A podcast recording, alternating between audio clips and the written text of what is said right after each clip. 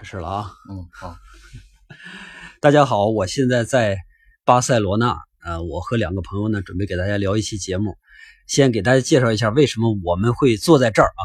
因为我们呢，这一次就是我意大利之后呢，就没回国，我先去了巴黎，跟我这几个朋友会合。我们是一个拍摄视频的团队。但是这个视频目前在哪儿放啊？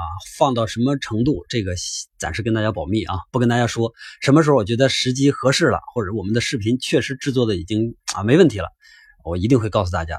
那我面前呢有两位，一位呢是咱们这个视频团队的导演啊，除了导演还兼任摄影师方方同志啊。一位呢是我们的这个呃助理全程管家，应该算是算是啊助理全程管家 Toby 啊。大伙儿，呃，这两位给大伙儿打个招呼啊！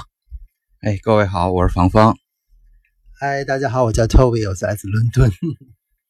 这芳芳呢，在北京呃工作生活，他是这个新空间画廊的老板啊，也是策展人，著名策展人啊，非著名策展呃，著名非著名摄影师。那天的照片是他拍的啊，我微博上发的照片是他拍的。Toby 呢，一直在英国生活，他们俩特别巧，他们俩是幼儿园的同学。然后后来呢，发小啊，后来到高中的时候又同学上了，所以他俩之间这个姻缘还是啊，这个我们已经嗯倒腾一路了啊。我给大家那个芳芳你的那个故事，我能简单说一下不？啊，行。嗯，因为芳芳那故事我也是慢慢了解的，我觉得挺牛的。一开始我接触芳芳的时候呢，是因为芳芳是我曾经看过一个咱们中国非常牛的一个电视的美术栏目啊，当时芳芳也有参与，叫。美术星空，中央电视台做的，我对芳芳非常崇拜。那时候我还以为芳芳岁数挺大，比我大十岁左右呢，没想到比我就大一岁啊！咱们基本上属于同龄人。呃，Toby 呢跟我们也是一样的。后来我慢慢了解芳芳之后，才发现芳芳居然还是一个演员，我操！而且而且还是，而且大伙一定都看过芳芳演的电视剧，就是八几版的，八六八六八七八七八七版。八七版的《红楼梦》里边，芳芳演的是贾纨，贾贾兰，贾纨就是李纨的儿子啊，叫叫贾兰，哎，贾兰，这个非常不巧，我看《红楼梦》有点看不进去那时候，所以呢，基本上你的戏我就是完美错过啊。我戏，我主要的戏份也非常非常少哈，就是应该说在那那一群跑龙套的小朋友里边，是戏最少的一位。没有，应该挺多的。这还算是一个比较比较主要的角色，比较重要的角色，是吧？呃，对，在剧中的那个人物地位还可以，但是戏份确实很少，一般也就是一个上洗手间的功夫 就足够错过了。那个 Toby，你这样，你给我们介绍一下小的时候他到底什么样？呃，芳芳小时候挺可爱的，胖乎乎的，那时候挺圆乎乎的，啊，呃，对，就是这样。挺就是就是挺可爱的形象，哎，对对，一直比比较平易近人。呃，确实，我们原来没有想过。那天芳芳跟我说她之前的身材，我就想完全想不到啊。现在芳芳能这么健康哈，这个而且我可以跟大家吐槽一点，就是我们在吃饭的时候，因为芳芳是我们这个呃节目组的导演嘛，其实说实话也是我们节目组的领导，所以这个。这个钱财这个大权一直都是由他来管着的。每一次吃饭的时候，芳芳总会想着：“哎呀，今天晚上少吃一点吧，是吧？”因为我有减肥大业啊。但是他没想过我还有增肥大业，一直都是资本家方式对待我啊。这个我和托比都是深受其害。行，咱们呃介绍完这两个嘉宾之后呢，就开始介绍一下我们这一趟的行程，特别特别好玩，里边有很多很多有意思的点能跟大家讲的啊。我相信他们两位也有。我们这个行程呢，是从巴黎开始。咱们在巴黎待了几天？我们在巴黎待了七天左右吧。七天啊，都看哪了？你给大家捣鼓。呃，咱们这整个的项目你在之前介绍过吗？啊，实际上这个项目呢，应该说是一个也是我期待已久的一个项目，是介绍十个非常重要的艺术家。呃呃，而这个这些艺术家呢，他们有相当一部分部分人呢。当年都是在巴黎有很重要的活动，所以，我所以，而今天呢，有很多人的作品就收藏在巴黎的各个层级的美术馆里边，有大美术馆里，也有私人的美术馆啊，或者以艺术家个人呃的名字命名的美术馆。所以我们在巴黎呢度过了一个最长的时间。然后这个整个行程呢，除了有巴黎，还会还有呃还有瑞士的瑞士的几个城市。呃，然后我们现在呢到了西班牙，我们过两天呢还会去维也纳，还会去荷兰的不同的地方，啊，是这样一个大概的这样这样一个安排。呃，在巴黎呢，我们呃主要集中在大概五个艺术家的故事上，是吧？啊啊，有库尔贝，有莫奈，呃，有达利，呃，有不是有那个罗丹，有毕加索，呃，有杜尚，对吧？嗯。有达利，呃，还有达利，对，还有达利的一部分，还有贾克梅蒂的一个小小的片段，对，嗯，呃，达利的主要部分，我们是明天去，去达利的故乡，就是那个达利艺术馆哈。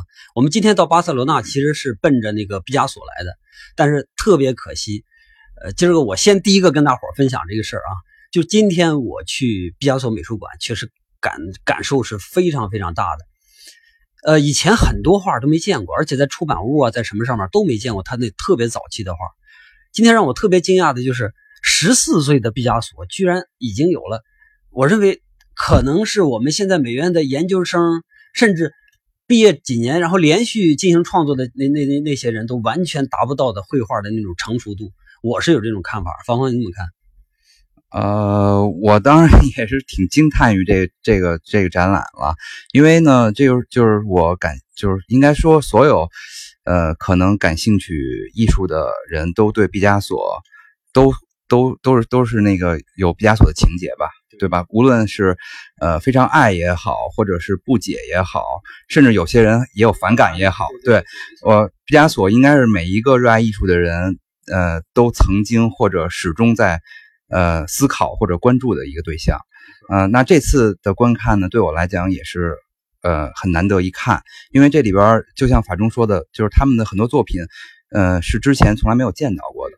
呃呃，如果说这些作品在我们之前看到过的毕加索作品当中呢，它可能不是那种呃最红的作品，或者说最呃人尽皆知的作品，对吧？但是呢，他编织编织用他的这种就是带有。超级的文献价值的作品编织出来一个毕加索的成长线索，对，而且这里边有一些非常精彩的作品，让我们理呃了解到了平时看不到的毕加索的一面。啊，我想这一点可能也是带给我们我和法中这样就是对 本来对本来就对毕加索很热衷啊呃也很喜爱他的作品啊，虽然虽然大家在聊到毕加索的时候呢。呃，也有很多不同意见，或对他的个性，或对他的艺术之路，也有各也有过各种各样不同的观点。但是今天还是被这些作品所震撼到。对，确实确实。说到毕加索，我真是有话说啊！我在最开始看毕加索的时候特别喜欢，后来呢，我一个很敬重的一个老师跟我说，毕加索就是一个骗子啊！我真真的特别敬重的一个老师跟我说，毕加索就是一个骗子。那个时候就是因为他，我对他的信任，所以导致我对毕加索就看法就放低了一点。然后之后就在研究其他艺术家的时候，可能都很愿意深入。在研究毕加索的时候呢，就你知道，在成长期的时候有一个念头，一旦深入到你脑子里边，你就很难改变它了。但是在过程中，就成整个成长的这二十二十多年里边，一点点的开始越来越喜欢毕加索。我觉得今天就达到了一个顶峰。你知道我在那个艺术馆里边。看毕加索作品的时候，当时最大的一个冲动就是，我想扎到西班牙，扎到巴黎去。比如说，我连干几个月，写一个西班牙，写一个那个那个纯中文版的那个毕加索的传记。我真的有当时有那么一个想法。后来后来就想，他妈的，因为那个美术馆，今天我们看那个巴塞罗那那个那个毕加索艺术馆哈，他不让我们拍，他那个呃作品的版权。保护的特别特别实实惠，是吧？我相信他不光是不让我们拍，我相信有很多想拍的人都被这样被他们这个规则呢，就是所拒之门外了。呃，因为他们的作品的那个不光他们呃，就是说那个，因为他们在就是他们的展展品集集中主要主要集中在二楼哈，呃，他们当然说他们二楼的展品，呃，如果要拍的话，可能会。会面临一个非常高昂的一个版权的一个收费，所以我我估我估计很多人都会为此望而却步的。对对，我就是当时有那种想法，觉得哎呦我操，一定要写一个毕加索的传记，让大家真的明白毕加索是怎么回事。但后来一想，我可能这本书我得卖一百万本，我才能把这个版税钱收回来，所以这事儿就拉倒了。但是毕加索今天我们看到之后，确实给我们带来了完全不同的感受。以后呢，呃，节目里边我是可以做的。我想回去之后翻过来重新做一遍毕加索，以前做过，做过特别短，二十来分钟就随便大概介绍了一下。我想回去实实乎乎的再去介绍一遍毕加索，确实很牛。呃，就那我再啰嗦两句哈，就是那个，因为毕加索这个话题呢，从我很小的时候就听到过不同的说法，其中有一个说法说，毕加索为什么后来要这样画画，或者为什么要像孩子一样去画画？有人就就至少这在中国曾经有这样的一种说法。就是说，说他并不怎么会画画，对。后来又说他其实特别会画画，但他到底会不会画画？我觉得今天我们如果如果我们热爱绘画的人，我们走进这个巴塞罗那的毕加索的收藏的时候，看到他的少年时代的作品，看到他青年时代的作品，恐怕都不会轻易的得出一个结论：这个人不会画画。这不可能，不可能！真的有一有两张画啊，各位。呃，我回国之后把图片传到这期节目里边，现在我真传不了，这边网特别慢。呃，有两张画我印象特别深，一张是一个极小的风景，极小，小到什么程度呢？大概有两个烟盒那么大。那个风景，因为我研究印象派时间还挺长的，我认为在印象派的那些大家里边，啊，就是我说前前期的那些印象派啊，那些大家里边，就自然主义这一点上来说，毕加索绝对一个十五六岁的孩子就已经能站到第一排了。我认为已经到那个程度了。到了后来，到他十七岁左右，在马拉加画的那批画的时候，就那个全是点儿的那个画，我觉得，哎呦，我操！看那个画的时候，感觉最大的感觉就是一个这么大的孩子怎么能这么自信？每一笔从用笔，从颜色，然后从整个画面的控制、形状，每一笔都超级自信，是不是？这很难想象一个孩子能做到这一点。哎呀，毕加索咱就不说了啊，因为咱后边还有好多画家得得得聊一下啊。毕加索这个感感动就到这儿了，然后我们回过头来说说我们在巴黎有几个感动。我先说第一个行不行？好，就是我们去那个罗丹，罗丹呢在雷东是叫雷东那个地方啊，对，他一个故居是吧？然后改成的一个工作室。我们那天去的时候呢，正好赶上人关门，就没进去，没录成。但是我们就跑到了他旁边的一个。酒馆里边去，其实是想吃饭去，吃午饭去。结果呢，就不巧，那个酒馆居然是罗呃罗丹的马车夫，就相当于罗丹现在的司机吧啊，罗丹的马车夫的女儿开的，跟罗丹按理说就应该算是有很亲密的关系啊。哎，当时就听到这一点的时候，作为一个呃这个刨根问底儿，或者我们是作为一个想挖点东西出来的人，那种心里的欣喜是不一样的啊。然后特别热情的那个女女老板啊，老板娘啊，特别热情，还送给我们两本书，给我们介绍一大堆东西，哎，特别好玩。最重要的是，我在那个餐馆里边听到了他们放 Beatles 的早期音乐，还不是他特别有名的，他放的大概是哪首呢？一首是 Help 啊，还有一首是呃一周八天，就是他放的这两首歌，这都是。毕道斯按理说，我们要要喜欢他的话，喜欢什么？这个 Yesterday 啊，什么还有那个那个呃 Let It Be，是不是啊？全是这样的，就是大金曲。哎，对，大金曲啊，谁都会唱的。但他那个里边居然放的是这些歌，哎呀，当时我特别，真是心里的那股暖意哈，就跟咱拍那个火炉一样，那小火就升起来了。这是我呃在罗丹那儿得到的感动。接下来呢是莫奈。那天我们同时还走到了莫奈的那个花园，然后让芳芳来给大家介绍一下莫奈花园。对，正好正好要说到我的那个印象最深刻的地方是莫奈的花园。呃，因为我自己呢，就是实际上，呃，对莫奈的绘画，呃，没有那么高度的热情。呃，我。当然，我在那个菊园，我看到了他那个睡莲。睡莲，我刚开始看到那些作品的时候呢，我觉得这是一张画吗？就是我很难用一个对画的、对我心目当中理想的绘画的标准去，它很难满足我我我既有的某种这方面的标准。但是后来我感受到他在这样一个建筑空间里边所带给我的一个特殊的体验，我于是还是接纳了那件作品，但是依然不是说。去讨论一张画的层面，而是一个放在空间里的一个一件艺术品，呃，有一个超级广阔的视野，有一个不可思议的体量，占满了你的视觉，呃呃，但是到了到了这个莫奈的花园以后呢，我实在是真的被震撼了。就是我从来没有在任何一个地方看到过那么多多种多样、那么繁茂的花卉，还有就植物、池塘。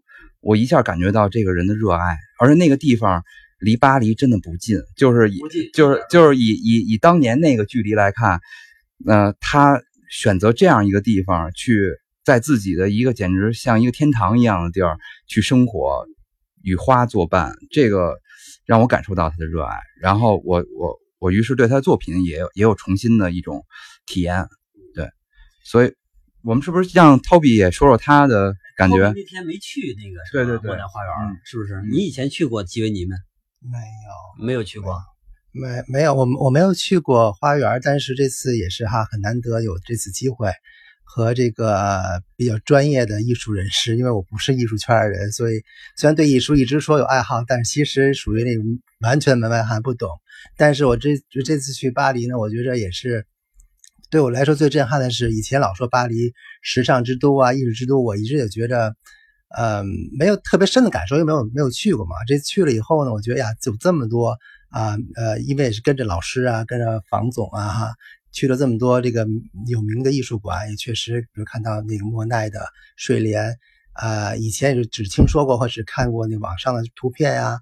那么这次我看到了实际的呃这个食品。啊，觉得确实对我来说还是比较震撼的啊，因为，嗯，因为我觉得对于每个每个艺术品的这感受，我觉得每个人是不一样，是非常主观的，所以，呃，有可能对于专业人士的感觉，可能和我们和我对我的感觉是不一样。好奇一下，就是整个在巴黎或者在这个路程当中，你对哪一件你对哪一件作品是最最有就是最感动，或者说你最喜爱？最喜爱啊。我觉得我对我对我来说印象最深的还就是这莫奈的睡莲啊，因为在菊园的那个那一天，我觉得也是可能有，包括那天下小雨啊，然后整个的感受，我觉得是就是就是确实特特别 special，就特别特别特别，嗯。啊，然后而且我觉得这次因为又就等于从零开始认识了这些艺术大师。这也会让我觉得，我回伦敦，我会再去找找他们这些这些人的作品，再去看看，再去学习学习。嗯啊，也拓也开拓了很多的视野。而且我觉着，对于我来说，可能在欣赏艺术作品的角度上呢，我可能没有那么专业哈。但是我觉得，通过了解一些艺术艺术艺术艺术大师的这些呃深厚的故事啊，包括去他一些酒吧呀，还有他的一些呃呃呃，比如说这个故居啊，呃，包括我们那次去呃刚开车去那个。奥尔南库尔贝的故居，一会儿讲啊，这个虽然说就我对我来说，我是开车去，对我感感觉是挺挺挑战的，因为确实我我我坐车不太适应，但是但是到了以后，确实对那个小镇的那个那种田园的风光的美，还有你你跟你你能立刻感受到当年艺术家为什么就会有这种呃激发他的灵感啊，所以我觉得确实挺不一样的。还挺感谢二位能把我加进来 啊！咱们这次旅行也是很难得的缘分，是，确实是我们呢。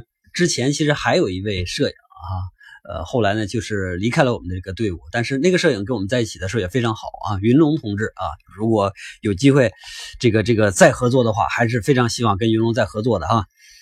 我说一下我对吉维尼的看法，首先是我之前不知道睡莲是在一个什么样的情况下画的。就是以前都是在书上看的嘛，咱们在菊园的时候，菊园那个东西哈，它是把建筑完全是按照那个画来配的，所以它造成了一个非常全面的气氛。你在里边就叫三百六十度景观哎，对对对，就是那种，呃，就有点很很当代的是吧？很当代的感觉。哦什么那电影院还有叫什么什么服务那种？对对，什么哎，就是就是，反正就是那种，就是你进去之后就让你没有脑袋里边没有别的。如果里边没有，因为有一天我们早上去的特别早，里边没有观众，我们往里边一坐，那一圈一转下来，哎呦，我就就不行了，就确实，但是就真的不知道他在一个什么样的情况下画的。到了吉维尼之后，一看他那几个小水塘，就那么点儿，那个水塘，我可以负责任的告诉大家，莫奈的睡莲加起来一定比水塘大很多很多，大多少倍，对不对？水塘很小，所以实际上我那天就得到一个结论，就是说，全是从由由。从古到今啊，单纯的对自然景观景物热爱的这个上边，木乃应该是第一个应该是最热爱这方面的艺术家。他纯粹是在自己屋里边来画那那片睡莲，纯他根本我认为他就是不是说长期盯着睡莲在那看，他坐在自己的办那个那个大画室里边，用自己那个那个那个白内障的眼睛，然后凭借自己的记忆在画睡莲、画天空、紫色的云什么什么什么，全画那些东西。所以那种热爱真不是一般人能能扛得下来的。莫奈是，因为我之前讲过一期莫奈嘛，讲莫奈的时候一直在强调这一点，但是。到了这儿之后，我把自己说服了。在节目里边的时候，有时候是靠就是靠一些经验，或者是靠我们这个整个艺术史的这个流程去说服自己。到这儿是靠自然把自己说服的。一看到那片池塘，就马上就是睡莲，什么都不是，什么都不好使了，是不是？就那种感觉。接下来我们同一天还去了另外一个地方，就是梵高的墓地。我估计这个哈，大家都爱梵高。说梵高在中国的热度，我估计是能不能算是第一，我不好说啊。反正就是很高了，是不是很高的一个热度的一个艺术家？但是真正能够去梵高墓地的人，我认为不会很多。但是不走到梵高墓地，你是真体会不到梵高那种情怀、那种感情、那种炙热，就是我认为的那种孤独。到了那儿之后，马上一切都来了。哎，对，就是那个我们。就是去梵高墓地之前呢，还去了一个同样重要的地方，是梵高呃曾经居住过的那那间小旅馆。然后在他对他死那房间，那房间有多小呢？基本上就是一个酒店标间的三分之一大小吧。呃，就是酒店标间的，然后就剩一个走一个走道。对对对，就是一个正常酒店标间的，呃，这住的那个。住的那个、那个、那个房间的那个面积，不算卫生间、什么走廊啊，就住的那个空间的三分之一大小，就是梵高的那房间，他他他全部的这个就是居所，然后臭乎乎的，然后呢，只有一扇有多大的呢？就是大概有两张 A4 纸那么大小一个天窗吧，我感觉就是一张四开纸吧。对对对，四四四开纸到到头了，一个一个小天窗，那种那种感觉。到那儿是没有办法用言语表达的，就是内心完全被震颤了。然后从那儿呢，绕过那个他的这个住过的小旅馆，走到后山，穿过他所画过的教堂，然后再走到一片走过一片田野，几乎就没有什么人了。然后最最后走到了一片墓地，这片墓地呢，除了有些老石工在那儿去修理那个墓碑，和呃呃一两个去那儿。就是去祭拜亲人或者什么国夫妇啊，老头老太太，嗯，咱们之前去的，嗯嗯，然后剩下就只能听到风声啊，就是是一个很很荒芜萧瑟的一个状况啊。然后呃，法中呢在一路上摘了一些那个野花啊，给他带去了。嗯，我觉得可能最感动的人还是法中，当然我我们一块去的人，我们都觉得特别。难忘也特别感动，非常难忘，真的是非常难忘。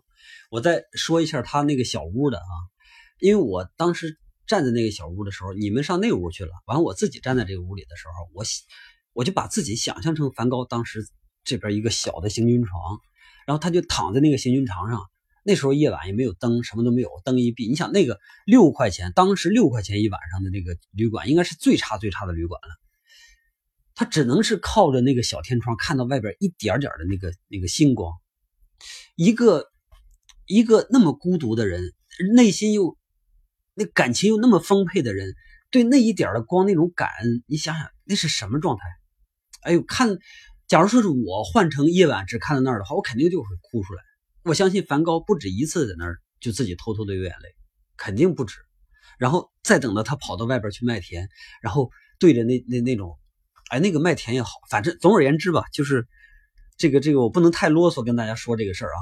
但总而言之，就这一趟，等我走到了那两个墓地，梵高和提奥啊，就是文森特和提奥这哥俩的墓地那儿的时候，说实话，内心是有点崩的，强忍着，强忍着。但是为了咱们拍摄节目嘛，但真是当时想，干脆我就在那儿留下来陪他们，陪他们半天啊。要是没有日程赶的话，陪他们半天。就是那种感觉，我觉得即使死了之后，这两个人在这儿也特别孤独，因为他们梵高和你咱提奥就不用说了，提奥从来没去过那儿。对我有一个有当时我们聊天有一个有一个说法嘛，就是说因为呃，梵高的作品在最近几十年的艺术市场当中，都一直是标杆嘛，就是是就是是梵高的作品几乎是艺术市场的一个这个标志，就是标标杆型的作品，所以应该说他的作品被今天和过去几十年的这个从美国到欧洲到亚洲一代一代的富豪所追捧。我当时就在想。这些人他们有没有来过这里？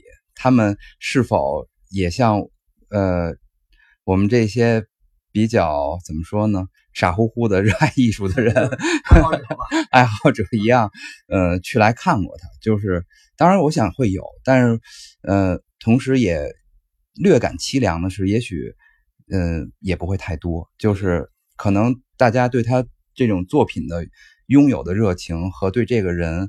他所真正经历的人生的那种凄苦和和和真实的东西，这种热情是没法去去对比的。我说他死，他俩死了之后哈，仍然让人是很难受的。就是他们死的那个地方叫奥维尔，奥维尔那地方本身在梵高生前的时候，对梵高当地的居民对梵高非常反感。他死呢，就埋葬在奥维尔那个公墓里。他周围的那些死人呢，都是奥威尔的，就是讨厌他的人。提奥更是一个从来没去过奥威尔的人，所以这这哥俩埋在那儿，实际上客死他乡，更孤独。真的就是那种感觉，更孤独。哎，反正就是梵高这一趟，如果你热爱梵高的话，我建议你们就是跟我们一样这么走一趟。你对梵高的感觉，那就到头了，真的就是到头了。你一辈子也忘不了这个。你想到他，你你内心里边涌起来的那股感情就。就好像可以把一个人充满一样，就他会给你一个，给你一个，呃，相当于是我们走过的每一天，你这儿钉一个钉子。我们走过了那一天，在梵高那儿，我就钉了一个钉子，这个钉子就永远起不下去的感觉。这是梵高啊，咱们再说，从梵高完事儿之后到了哪儿呢？到了这个呃贝耶勒基金会，瑞士的贝贝耶勒基金会是吧？对，特别牛。但是因为你你有没有想说的吧？贝耶勒，贝耶勒，可能我觉得也也许是法中平时听众当中并不熟悉的一个名字。嗯，但是我呢是作为一个画廊的经营者，在我们这行业当中，他是一个真是赫赫有名的人，传奇人物。传奇人物，而且呢，呃，应该是福布斯做过他的，还是什么机构做过他那个过世以后的他的个人财富的一个统计。他的个人的财富的主要的部分呢，是由他的艺术收藏品。呃，所建立起来的，当时这个数字是很惊人的，呃，呃，是是可以进入到一个就是福布斯的一个一个富豪榜的这么一个 一个数量级，这也是就是作为艺术商人当中，呃，去创造财富的一个一个怎么说呢？一个经典的案例。但是他创造财富的方式呢，呃，有一个秘密，并不是。他他他自己用他自己的话说呢，他的财富并不来自于把艺术卖掉，而是把艺术留下。所以在他那个离开他的这个画廊主的职业舞台的时候，他有一番演讲非常感人。他说：“那个说我首先要感谢那些在我这里买过作品的人，但我更要感谢的是那些没买的人。就就是这个那些美好的艺术留给了我。对对对对，这是一个 很嚣张的一个画廊主。段子，我在里边看到一张那个康定斯基的画，然后那个段子是什么呢？他最开始买了康定斯基的画，然后呢，有人出高价，就就一定要买，然后呢，他就把这张画卖了，卖了之后他就不行，太后悔了，然后又花了更高的价把那个画买回来，结果呢，又来了一个哥们儿，花了更更高的价把这画又买走了，然后他又花了更更更高的画价，最后把这画又买回来。到那天咱们去的时候，这张画还挂在那儿，所以这个人也不是一个唯利是图的商人，他是真的热爱艺术，对不对？我觉得从长久看来。那天托比也讲到这个事儿了，是吧？我觉得从长久看来，作为一个艺术的经济经理人、经纪人也好，哈，如果他对艺术真的仅仅是投机的话，我觉得他成功不了，很难成功。他必须得有真正的热爱才行。呃，对这一点上，我我觉得就是我有一个不太理解的逻辑哈，就是有些大家平时感觉很容易接受的逻辑，到了艺术这块儿呢，就经常就经常。对，就经常那个，就经常反逻辑。比如说，当我们说，呃，一个最好的餐厅或者做的菜最好的地方，该不该赚钱？一般人都会觉得这就应该有是有赚钱的机会的。但是当说到是不是最忠实于于艺术且推动最好的艺术的画商，是不是应该赚钱？当然应该赚钱。但很多人经常会打问号，很多人会想啊，这样的画商太傻了，应该是那些那个用以次充好的画商可能更赚钱。其实这个在我看来，呃，不太理解为什么一个在一个日常生活当中，比如说最好的房子的经营，最好的房子经营，最好的汽车经营，最好的珠宝经营，最好的食品的人，大家都觉得他应该是赚钱的，但是最忠实于艺术经营。最好的艺术的画商是否赚钱？是否应该是最赚钱的画商？这却经常会变成一个问号。呃，就这一点呢，其实我觉得啊，可以拿东西方再比一下啊。呃，跟大伙儿先提前打招呼，就是我肯定不是崇洋媚外。呃，我这么说呢，就是因为咱们咱们跟西方处于不同的发展阶段，因为西方已经固化了几百年了，一直在相当于属于不停的改良、改良、改良，咱们是一直在革命、革命、革命，所以这个是是不能不能对比的。但是就我们现在处于的这两种状态上来说，西方呢，他在做生意的时候，实际上大家都会默认，比如说咱们这个村就四个人。一共就四个人，你就卖面包的是吧？你从哪儿进了面包之后，你加价百分之三十卖给我们，我们不会考虑你是你加价百分之三十是对的，他会这么去想。你不加价，你才不对呢。我们不买了，就他是这种状态。到了中国，就是你加价百分之三十不行，能不能挣百分之五？是不是？他有那种感觉。这个还是因为咱们在发展阶段，当然咱们经过了，我一直是持有这样的比较乐观的精神啊。就是咱们经过了一系列的这个发展之后，最终咱们呃达到了那种物质啊、精神各方面财富都到了一定高度的时候，咱们也可以达到这种程度。就是我们会默认你干这件事你应该挣钱，我们不是说你你干这件事你就你就不应该挣钱，真是有这种情况。对，当然一个比较良序的一个一个一个竞争啊，或者一个商业，当然是呃不同的人把最专业的事儿做得最好，然后呢也让他收获合理的一个。财富的回报，对吧？嗯，而且这个我觉得其实是跟亚当·斯密所说的劳动分工的这个，就是所谓所谓这个资本主义这个生产系统是其实是有关系的这样一个一个一个思考逻辑。它是对的，这个因为你卖面包，你可能就卖铁锹，对不对？我可能就卖另外一个东西。咱们大家都建立起这个这个体系来之后，我们过在一起生活很很愉快。是吧？如果在你这样，我不让你挣钱，你不让他挣钱，他不让我挣钱，咱们就相当于大家都穷嘛，对不对？这就是在一个更高的角度上来达到大家的平衡，对不对？这个是对于这个和谐社会的这个 这个实现是有用的啊。好，说完这个贝耶勒之后，贝耶勒因为呃，就是画里边真牛啊，贝勒真是收藏了太多牛画了，是吧？画是真牛。但是这个呢，没有咱们这个节目传不上话去，所以这个咱就尽量的少讲，多讲一些跟咱们的这个感受相关的，大家不用看画就能感受到。接下来呢，咱让 Toby 讲一讲，咱们去库尔贝那儿。我们这一次，我我应该坚定的认为，我们是绝对是中国第一个去挖那个库尔贝的家乡的人，这个这个摄制组，这是肯定的啊。因为那那天是不是那个人问咱们，你们是不是日本人？是不是？他说从来没有来过中国人，是这意思吗？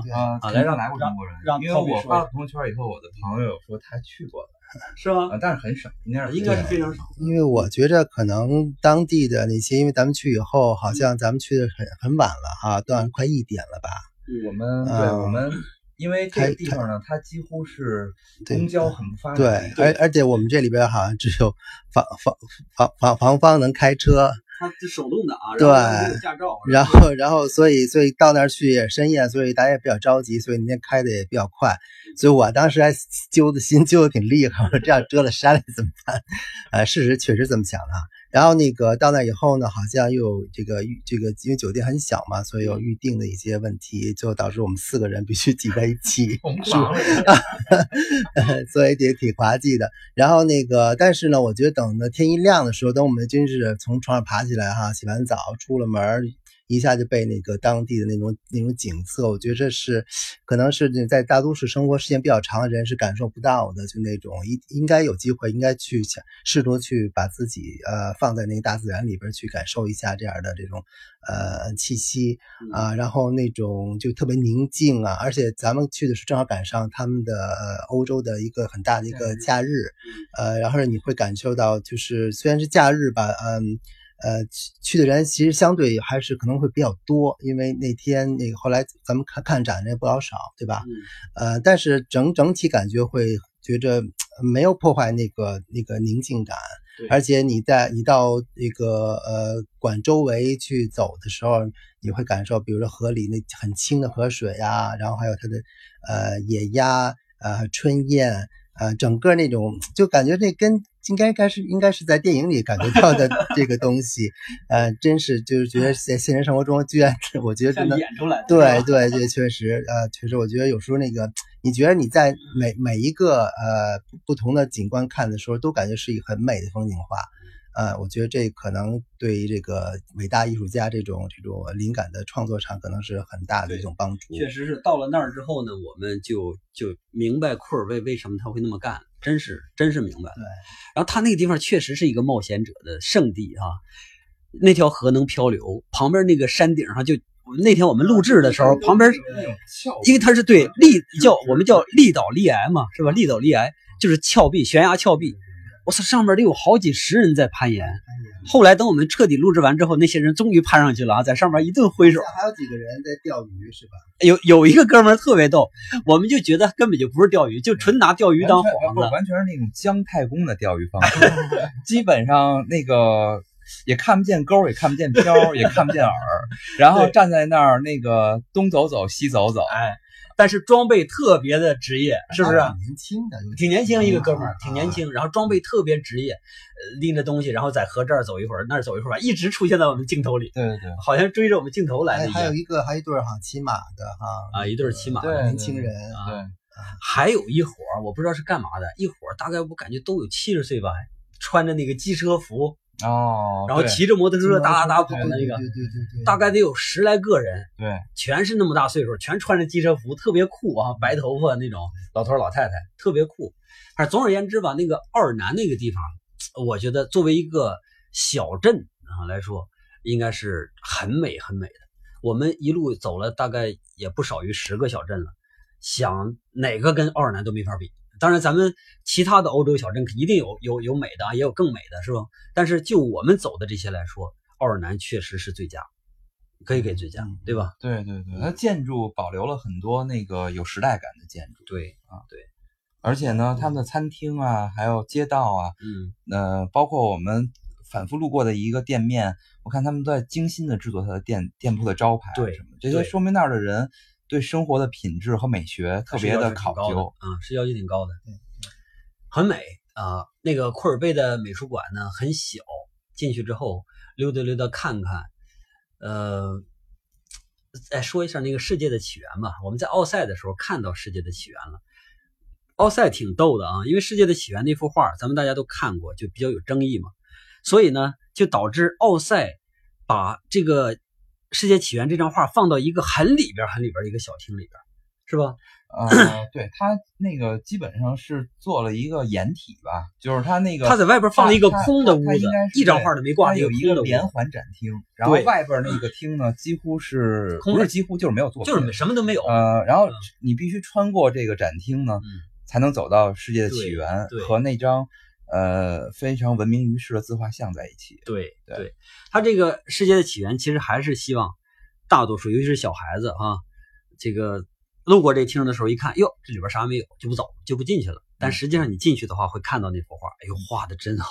就说从技法上，从对人体的描绘上，这个来说，库尔贝绝对是顶级的，绝对是顶级的。那应该是库尔贝绘画当中非常细腻的一幅，因为我们在在奥尔南看到他用那种完全用刀刮刀画的风景，那很粗粝的，嗯，那种岩石啊，那种植物的那种很粗粝的状态。对，但是那那张世界起源。我觉得是用的，是一非常柔美的方式来画，还是我觉得他还是有一些向往才画那幅画啊。到了库尔贝，就是奥尔南的那个美术馆的时候，其实还有这张画的复制品。我想说的是什么呢？他把那个复制品做成一个箱子，外边挂了一个帘儿，那个帘儿呢撩起来一个小角，就是你想看，打开那个帘儿是可以看到的。但是孩子一般够不着，而且一般不会打开。就像这个方式，就是和这方式一样的另外一个布展，嗯，实际上是我们在那个呃巴塞尔的那个美术馆有一张毕加索的呃亚维农少女的那个草图，他也用了这样一个一种帘帘子的方式来把它遮挡起来。那张草图也是非常著名的嘛，就是他在他在那种最终作品完成之前的一张尝试。这关于毕加索这个呢，咱们以后看看能不能做个大节目，好好跟大家聊一聊个四五期啊，聊聊痛快了。行了，那今天我们就差不多聊到这儿啊。然后呢，我们现在在巴塞罗那，明天呢要去菲格拉斯，是吧？然后后天就要飞那个维也纳，去维也纳，我们去探寻这个克里姆特的踪迹啊。从维也纳之后，咱们去荷兰，荷兰去要去梵高，要去那个。蒙德里安，蒙德里安啊，去这两个人之后就回国了。回国之后呢，我会把咱们这个期间录的这几个节目的图片给大家传上去，然后也会认认真真的再重新更新咱们这个这个制作好的精良制作的节目啊。现在这个只能说先对不起大伙了啊，因为这个确实客观条件有限。行，咱们今天就这样，跟大伙说个再见吧。好，再见，我们下次再聊。大家再见。好，拜拜。